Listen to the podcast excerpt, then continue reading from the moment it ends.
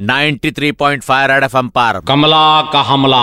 हाँ राजू उस दिन ना मैं सिग्नल में खड़ी तेरे अचानक एक गाड़ी आया गाड़ी का खिड़की कटकटाया खिड़की तुरंत नीचे अंदर जाके देखा और एक देखा कि एक लड़का बैठे बोला कौन रे तो राजू दो रुपया देना। तो उसने बोला कमला पहचाना क्या बोला नहीं बोलना कौन रे तो, उसने बोला फरहान अख्तर। बोला हाँ, फरहान अख्तर राकान राकान कैसे रहे तो? उसने बोला नहीं रे राजू कार्तिक कॉलिंग कार्तिक। बोला ठीक है वो लोग दोनों को बात करने दे उसके बाद तू मेरे साथ बात कर। कमला का हमला।